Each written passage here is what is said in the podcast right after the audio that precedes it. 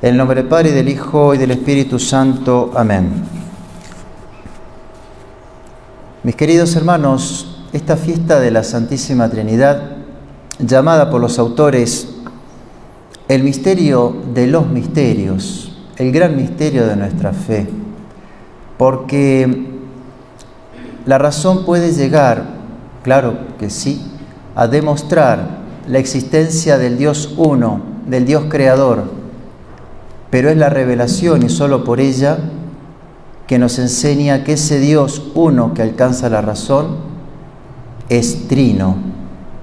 De modo tal que la razón a este segundo punto solo puede mostrar que no es contradictorio, que es una verdad de fe que la excede, pero que no es contradictoria en sí misma.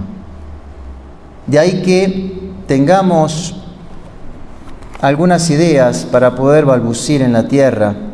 Y dentro de esta variedad de ideas, me gustaría quedarme con un aspecto nada más, tal vez poco hablado, si gustan, más escondido, y que fuera Monseñor Tissier de Maleré, allá en el 2002, en un retiro que nos predicó a nosotros sacerdotes, en el seminario de La Reja, que dedicó una conferencia a hablar sobre esto que vamos a compartir.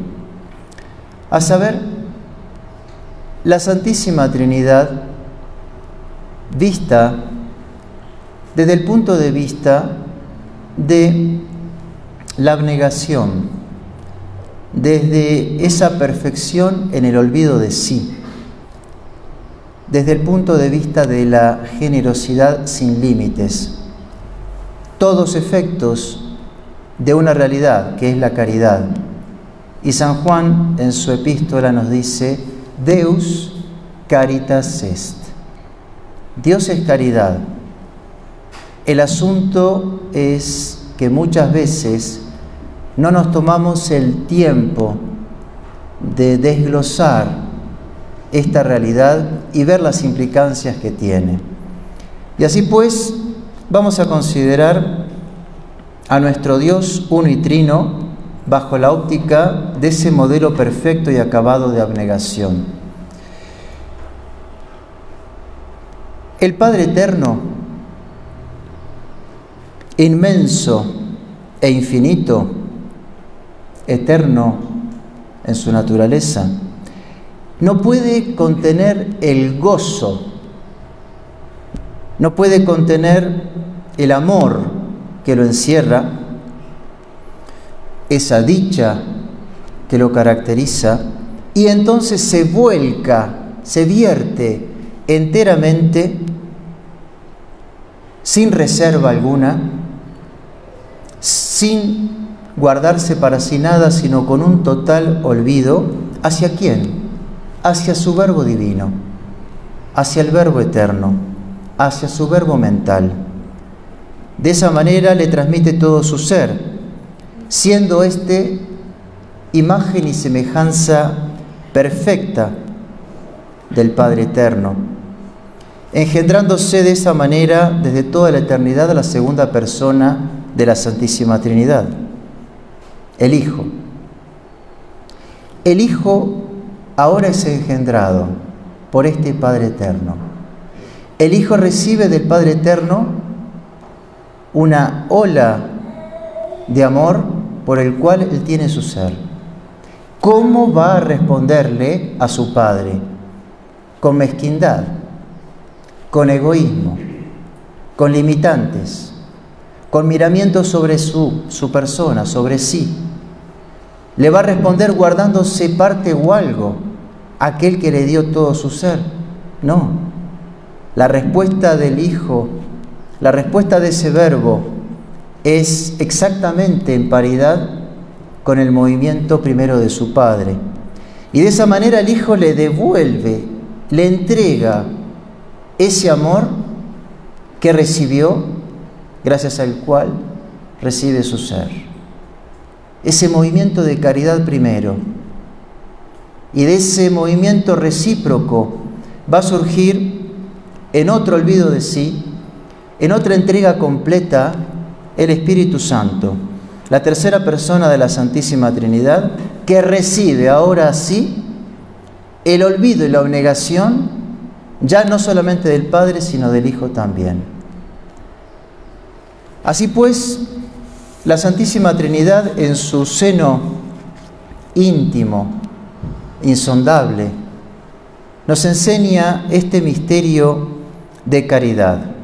Pero es tal la caridad, es tal el deseo de desbordarse y de compartir lo que se posee, que a semejanza de un lago allá en la cumbre de un volcán o de un cerro, no conteniéndose no puede sino derramarse hacia el valle generando un río, un río que va a ir mojando la montaña. Y así pues sucedió en relación a la creación. Ese amor desbordado, intratrinitario, va a desbordarse ahora extra Trinidad, las obras adextra de Dios. Y entonces la creación no va a recibir sino un derroche de amor hacia lo creado. San Juan de la Cruz, en uno de sus poemas tan lindos, cuando habla sobre la presencia del amado en la tierra, ese amado que va a buscar a su amada, va a plantearse y se va a preguntar si este Dios realmente pasó por aquí o aún no. ¿Y cómo lo va a expresar? En esa bella poesía de oro del siglo XVI. Oh bosques y espesuras, plantados por la mano del amado. Oh prado de verduras, de flores esmaltado. Decid, sí, decid si por vosotros el amado ha pasado. ¿Y cómo responde la creación? Mil gracias derramando, pasó por estos sotos con presura y yéndolos mirando, consola su figura, vestidos los dejó de su hermosura. La creación, obra bellísima, perfecta e inmensa, que no hace sino reflejar el gran atributo de Dios, fruto de esta caridad. Pero no conforme ya con esta creación de los seres inferiores, va a crear al hombre y un nuevo desborde de caridad, como le enseña la filosofía, bonum diffusivum sui, el bien por su propia naturaleza no tiende a encerrarse sino a difundirse, va a crear al hombre y le va a dar más de lo que le había dado la creación, porque lo va a hacer a su imagen y semejanza en su alma espiritual y le va a regalar una inteligencia y una voluntad para que lo conozca y lo ame. No obstante, el pecado viene a manchar este cuadro de amor. ¿Y qué hace entonces Dios? Hasta acá llegó el amor. Hasta acá llegó nuestra caridad. Dejemos al hombre caído.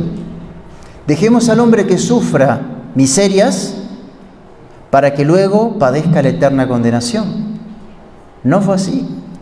Y nuevamente, ahora va a volcarse un nuevo movimiento, ya no de creación, sino de regeneración. Y así entonces se va a plantear el decreto de la encarnación, para que la segunda persona de la Santísima Trinidad venga a redimir lo que el pecado, por injerencia de Satanás, vino a corromper.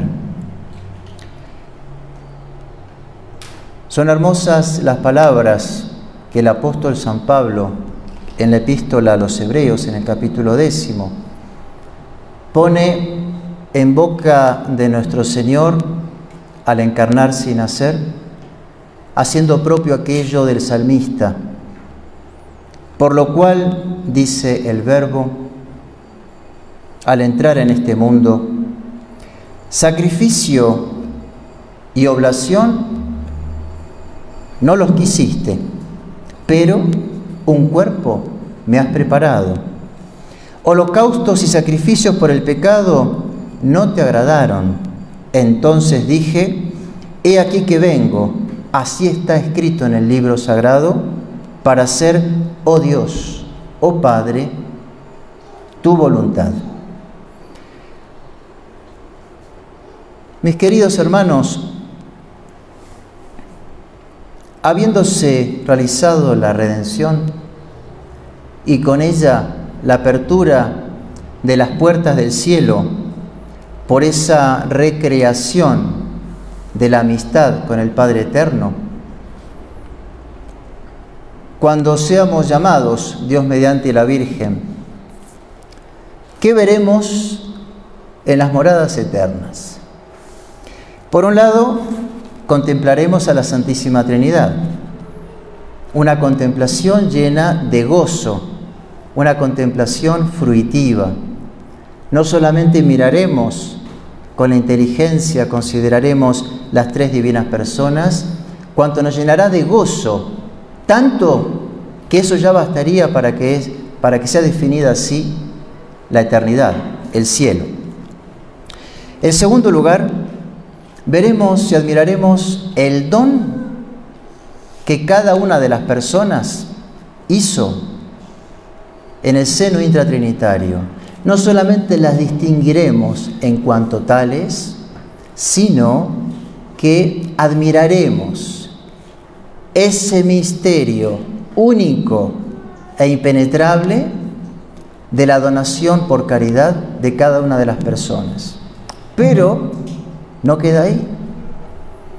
Lo tercero será lo más bonito subjetivamente hablando. Nosotros nos veremos envueltos en ese mismo misterio de caridad, de tal manera de que nos veremos amados, no con ese amor que solamente tiene nuestro corazón tan mezquino, tan pobre, tan limitante, tan torcido, tan entreverado. Nos veremos amados con el mismo amor con que las divinas personas se tienen. Seremos parte de ese engranaje como esa pieza del reloj que se engarza en un todo de esa caridad abnegada, total, olvidada de sí, que nos han compartido. Seremos y estaremos unidos, seremos parte del misterio de Dios, enlazados, embebidos por esa misma caridad. Ya no con algo nuestro, sino con ese amor de Dios que será el nuestro. Ese nuestro que empieza en la tierra, ese nuestro que empieza por la caridad, ese nuestro que tenemos por la gracia santificante, pero que por pena, pero que por lástima. Acá sí lo vemos tan entreverado, permanentemente cuestionado por la mezquindad de nuestro corazón y por el amor divino. Allá en el cielo seremos una sola cosa con esa esencia de Dios que es la caridad. Le pedimos entonces a nuestra Madre del Cielo, que ya quedó estigmatizada con la Santísima Trinidad, quedó marcada porque es hija del Padre, quedó marcada porque es madre del Hijo, quedó marcada porque es esposa del Espíritu Santo, que entonces nos haga ver y nos haga valorar la importancia de esta caridad. Que no esperemos entrar en el cielo para tratar de tener un corazón distendido, abierto, amplio, sin nudos, sino que ya hagamos el esfuerzo por incoar cada vez más esa vida que nos espera. Ave María Purísima.